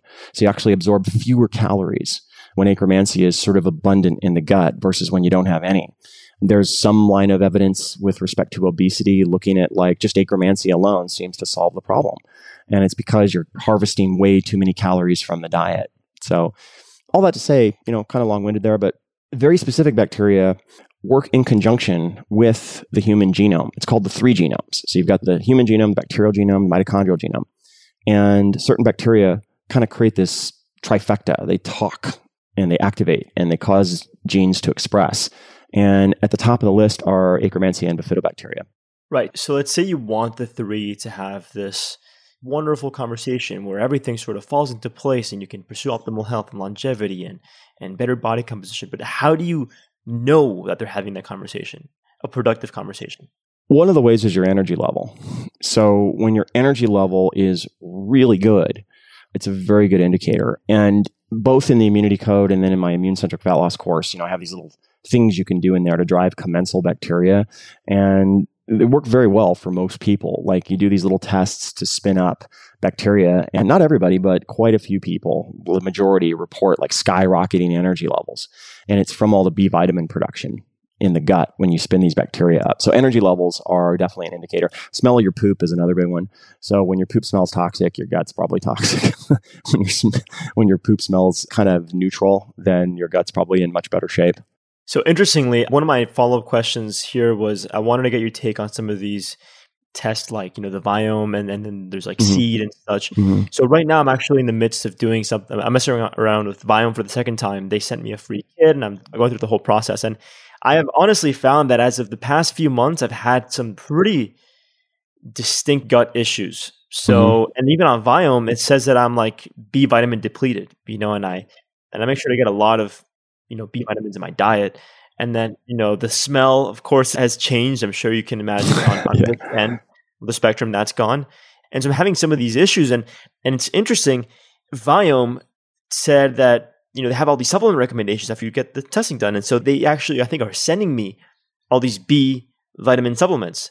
Mm-hmm. But with what you just told me, you know, there's habits that I can enable to improve the gut microbiome so that I can produce more of these B vitamins because I do get a lot of my diet already. So it's not like supplementing more will help. It's like, what can I do from a habitual perspective?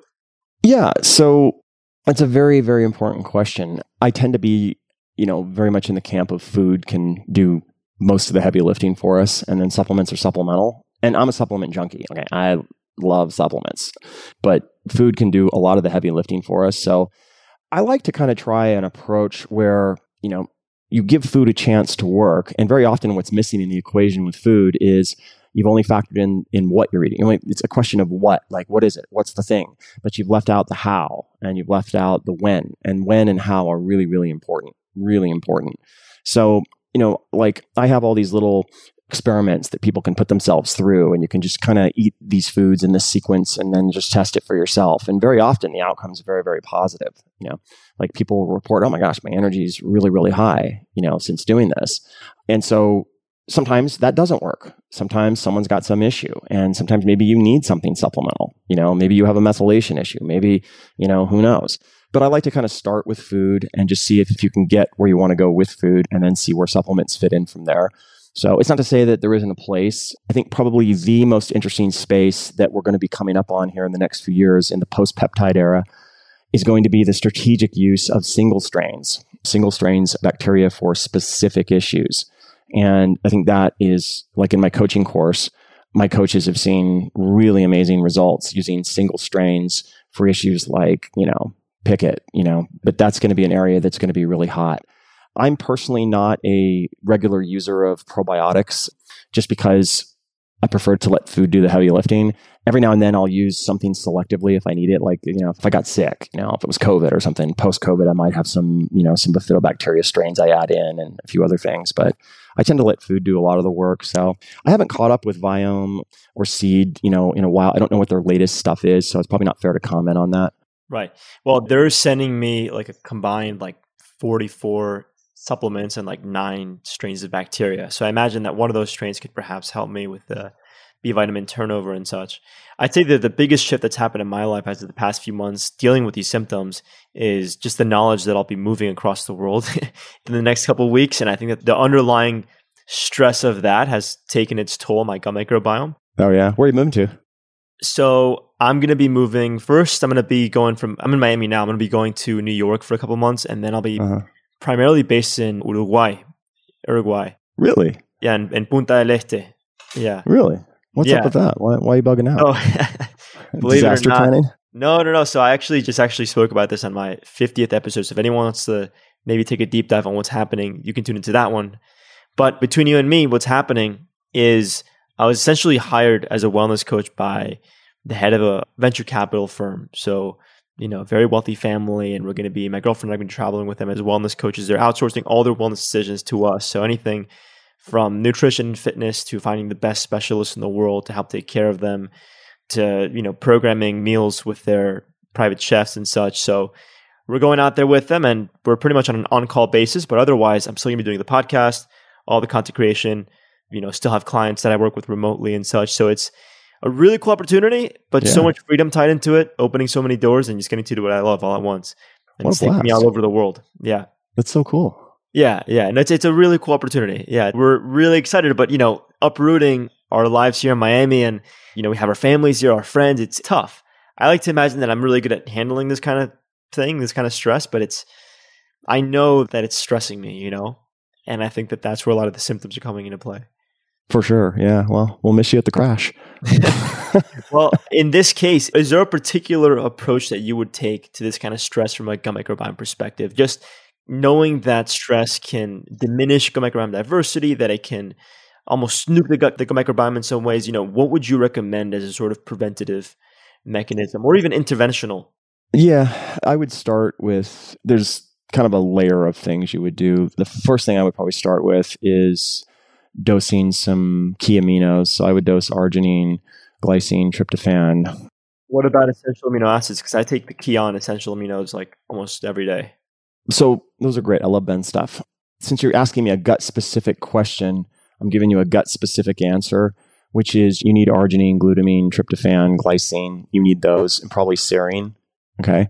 So I would probably start with dosing those and then the next thing I would look at would be probably throwing in some BB536 Are you familiar with that? BB536 is that a peptide? No, BB536, it's a bifidobacteria strain. It's kind of like the Swiss Army knife okay. of strains. So it's kind of like your first go to for a lot of different issues. And the way I like to do that is I like to break the capsules open, put them in yogurt, mix it up really good, and then take it as a food source. So it's loaded with all the glycomacropeptides and, you know, all the all the milk sugars and all that stuff. And do that for a few weeks, like two weeks. Probably that's what I would do to start with and see how you feel. If you haven't done the immunity code protocols, I would do those. I would do the HMO. Yeah, I'm going to dig into your book this week. I'm going to dig into that, and I'd love to have you not to conclude the podcast here because I want to continue to pick your brain yeah. while I've got you. But I definitely want to do a follow up with you a couple yeah. weeks from now once I'm done digging into your book. We'll do it. Yeah, actually, that would be good. Probably go do that stuff, come back, and then we will talk. Yeah, do the reds, the HMOs, and the apple peel, or in your case, probably apple peel powder would be better for you. Yeah, do those for sure, along with those other things yeah, that's what I would do. Yeah. So, if you don't mind, I'd like to shift gears again, and I want to talk a little bit about, you know, this young muscle. Young. Oh muscle. yeah, yeah, yeah. The first yep. time that I ever heard of you was on one of Ben Greenfield's podcasts, and I was taking a walk. My parents live in an area where there's a lot of land, you know, large properties and long roads and such. It's a great place to go road cycling or to go walking. I was walking on this long stretch of road, and as soon as you said you know, you want to do the sprints and then the deadlifts. It's like you hunted down the prey, now you're taking it home. I immediately started sprinting in my earth runners. out fast, started sprinting like at full speed. I even took a selfie. If you go to our Instagram DMs, you'll notice the first message between you and I. It's like I'm uh-huh. some random dude is just tagging on a story, like in the rain, saying, "Hey, just sprinted, listening to the podcast." You know, that's awesome. And then I got home, did some deadlifts, and then I had my first meal. So if you can tell us a little bit about why I did that, why I may have been motivated to do that, if you can, mm-hmm. you know, maybe motivate whoever's tuning in now to do the mm-hmm. same. You know, what can be said about young muscle and how to build it? Yeah, well, so as we age, this is kind of a big, deep conversation. I'll try and keep it succinct, but I have all the, I don't know about you, but I have I have all the time in the world. okay. The body's ability to create energy energy is the foundational currency of the body. And when you dive into the, you know, kind of the cellular milieu and you ask, what does it take to get this particular thing done? Whether it's assemble a protein or move something somewhere, it takes ATP. You, you need energy to move things. Okay. So the body's ability to produce energy is essential to life itself. You know, we need to produce our own body weight in ATP every day. And you're certainly not eating that. You know, you're eating what, maybe a pound or two of food a day, maybe, you know, but you're making whatever, 170, 200 pounds of ATP every single day. Okay. That's how important energy is. Energy is the currency of life. And so the body's ability to produce energy depends a lot on the musculature because it's the primary storehouse of the mitochondria. And when you break the mitochondria down and you, you know, dig into them, they're not what we think they are. You know, they're they're essentially first of all, they don't even look like what we think they look like. You know, they're not these little little jelly beans we think they are. They're these they're vastly different from that. They're these long tubules, they interconnect, they cross cells, they form networks. They essentially have a communication layer that's based on light within them. They have a communication layer that's based on chemistry. So they have two different stacks of communication layers going on. You know, they produce light. They're very, very important, but one of the key aspects of them is complex 5 which is an actual engine and complex 5 is sort of like you know the workhorse of producing a lot of the atp that the body needs and so as we begin to age out and the muscles wither then you know you start to see essentially the winding down of the ability to produce energy by virtue of the mitochondria going down and all this stuff so long story short that brings us to when we look at like well as the body's aging out you know, losing muscle and losing muscle's ability to create energy is a huge, huge deal. Where's the problem? Well, one of the places the problem is is in fast twitch fibers. You're preserving the slow twitch fibers as you age. Okay, so that's why you can still get big, you can still, you know, push heavy weights, but you're losing the fast twitch fibers. That's why you can't run fast anymore as you get older. Okay. And so when we look at sprinting, among every possible exercise, what's sort of an interesting anecdote is that it's the only exercise tied to survival like pretty much all mammals have to be able to do that pretty well. Like you have to be able to sprint pretty well. And if you don't, you're probably going to die. So the ability to marshal a bunch of sudden power output at a peak level is tied to survival. And what I've found is that anything that taps into survival confers a lot of benefit to the body. So what sprinting does, just as a foundational exercise, is you're pretty much hitting most of the mitochondria in the musculature. You're asking them to do something, to produce work, to produce energy, and it's hitting everything all at once. And it's tapping into multiple forms of respiration. So, you know, you're tapping into like glycolysis and producing pyruvate, producing lactate, producing, you know, ATP. It's tapping into all the body's energy production reserves. So one of the things about sprinting that I think is unique is that it has a unique place. It has a unique place in history and a unique place in the pantheon of exercise. So that in the morning, in a fasted state, I've just found sprinting yields tremendous benefits, tremendous benefits for keeping the body uh, sort of youthful. As you age, it's really a day by day proposition. It's kind of like holding a dagger. You know, if you let go for a second, the thing's going to drop. And so you just kind of have to keep hold of it. And what you'll find is that you can work yourself up into a very youthful athletic state. You know, I'm over 50 and, you know, I've managed to keep that. But if you let go, even for a week, you got to go to the back of the line. Okay. So, I mean, you have to start all over. It's crazy. And you age a little bit every day. So, what sprinting does is it really provides a ton of reward for relatively little effort. Like I'll go and do, you know, just some 50, 100 meter sprints and I'll, and I don't even do that many at a time. I'll do maybe, you know, four, something like that. And then I'll go back and do them maybe a little bit later in the day. And what I find is that my energy is through the roof. Like if, if it's later in the day and I'm, my energy's low, I'll just go do some sprints and it's like, I feel like I'm 20 again. I'm brand new. Why? Why is that? It's because when you get into the cellular level, you look at ATP production, look at action in the mitochondria, you're stoking the youth fire, so to speak, by doing that.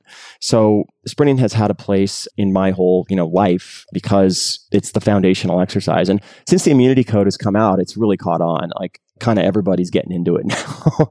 there was some dude, some PhD dude who tried to like, you know, swipe my no warm up sprinting stuff like it was his. And, you know, I'm seeing a lot of podcasts now. Everybody's so it's having a renaissance, which is really cool because it's the one exercise that keeps the body youthful. And you can use it as a measure. Like people who can sprint tend to be pretty young and athletic, even if they're older. People who can't, I don't care what you look like, you know, your athletic ability tends to go with it. So it's an AMPK activator.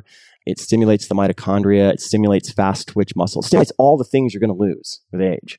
And so it's a good thing to stay on top of. But the trick is you have to build up to it you know you can't start like especially as you get over 35 and 40 you know you got to give yourself two three four five months to build up to sprinting you have to start slow and just baby step your way up wow just like you know when we were first describing building up this insulin sensitivity and tolerance to carbs you know it seems like as we age we constantly have to be sure to build ourselves up to really maximize the benefits of a lot of these healthy habits so if we can conclude with the first law of thermodynamics because I see people online, you know, some of these really prominent, you know, PhDs in the world of nutrition and fitness. They they say, hey, it's as simple as calories in, calories out. You know, it's not about fasting or autophagy. Autophagy happens as long as you have more calories out versus calories in. You know, you're in deficit, like you get the same benefits, and it's all calories in, calories out, and this. And I'm not gonna, you know, we'll keep names out of this, but I think it definitely the folks who are more like the bodybuilding realm and they have more of the sort of bias towards that first law of thermodynamics being like the end all be all. And, you know, some of these folks, again, not saying names, but they're all about, you know, tracking your macros. You gotta, you gotta track your macros to get in your best shape and live your longest, healthiest life. So, so what can be said about the first law of thermodynamics? They are completely wrong. they don't understand it. They haven't studied the first law. Of, okay. So here's the problem with that the first law of thermodynamics predicts you can have a non zero energy balance and the mass of the system stays the same. And it also predicts a non zero energy balance. So let me give you an analogy here, okay, to explain it. So, conservation of energy. Let's take a cylinder, okay? Think of a cylinder like a piston, okay? And it's got a gas in it. Okay. We inject energy into the system. Okay. Think calories. We put calories into the system. What does the gas do? The gas expands, right? Has the mass changed? No, not a bit, right? Not a bit. So the opposite's true. We could take energy out of the system. What's that? That's a caloric deficit, right? What happens to the mass? Does it change? No. The mass is the same. The gas can expand, but the mass hasn't changed. Okay. That is exactly what the first law of thermodynamics predicts. It predicts that you can have a non zero energy balance and the mass stays the same. So, translated into nutrition, what that means is that you could be at a caloric deficit and lose no mass. Conversely, you could be at a caloric excess and gain no mass. That's what the first law of thermodynamics predicts 100%. So, anybody that's preaching that, and you go back and look at the first law of thermodynamics, there are some really interesting new papers on this subject that seem to suggest that that whole school of thought got it wrong and that it's probably more to do with the second law of thermodynamics with conservation of mass. And there's some interesting arguments about rates of fat oxidation versus rates of carbohydrate oxidation and that these two can shift and so that you can have sort of an increase in a rate of fat oxidation, a lower rate of carbohydrate oxidation, and you know this explains a lot of things. So that whole first law of thermodynamics, conservation of energy, it's pretty much like not even based on how the first law of thermodynamics works. What I would say anecdotally is, you know, if you've ever worked with real populations of people, and I've worked with tens of thousands, like you can go to my transcend.fit page pull up a video of the city of Phoenix, and you know what you'll see? You will see thousands of people in a room, okay? Like, and I can tell you, like, you could put them on caloric deficit, you can put them on deficits till the cows come home and they won't drop weight. Anybody who's ever worked with populations like that will tell you that. Like, you can create massive caloric deficits and they won't lose weight. Very often, what happens is you put them on more calories and that's when they start dropping weight. So, all that to say, calories are foundational, they're extremely important. Sometimes they're the only thing. Sometimes they're the only thing that'll solve the problem. But very often, as often as not, what I see is particularly with you get with older populations and you get with like people who are really heavy, there's a whole bunch of other things that factor into the equation, a whole bunch of other things. And so, yeah, you know, like, I mean, I've personally seen tons of people put on massive caloric deficits and they can't drop a pound. Okay. And that's exactly what the first law of thermodynamics predicts. First of all, thank you for taking us through that. I want to add, you know, if you take something like calories a calorie and a gram of this is a gram of in excess, a gram of uranium, like one gram of uranium, it's got about 18 million calories. So if you were to consume, you know, according to these folks who are so obsessive about calories in, calories out, this and that, if you were to consume one gram of uranium, you'd gain about 5,142 0.857 pounds. so like, like, what are, you, what are you talking about? I had one gram of uranium. You know what I mean? It's so anyway. I would just say, like, when when you hear that, like, I would just say you've never worked with real populations. You've worked with bodybuilders, and that's who you're working. And that stuff works. It works well on bodybuilders. But when you get into real populations, people with insulin resistance, people with you know like obesity and all kinds of things, caloric deficits very often just don't do any good. Like, it's not to say that they don't. Again, sometimes they're the only thing that'll solve the problem, but just as often as not, there's so many other variables in play. You've got to get inflammation down, inflammation in the body fat. You've got to get the gut working. There's all kinds of things that come into play to get the needle to move. And I'm not, you know, I mean, that's just reality of it. So. Joel, what an honor. What a pleasure to have you. What an incredible episode. Record for the longest episode and definitely the densest for all the right reasons and I can't wait to dig into this with my audience. We'll actually also be creating an article that goes into all these key points. So we'll make sure to link to everything in the show notes. We'll link to all of your websites and your books and such. And yeah, I mean, beyond that, thank you. Thank you so much for your time and for your passion and for your ideas. Thank you. Yeah, this was fun. We'll do it again. This is good stuff. So sweet. Awesome.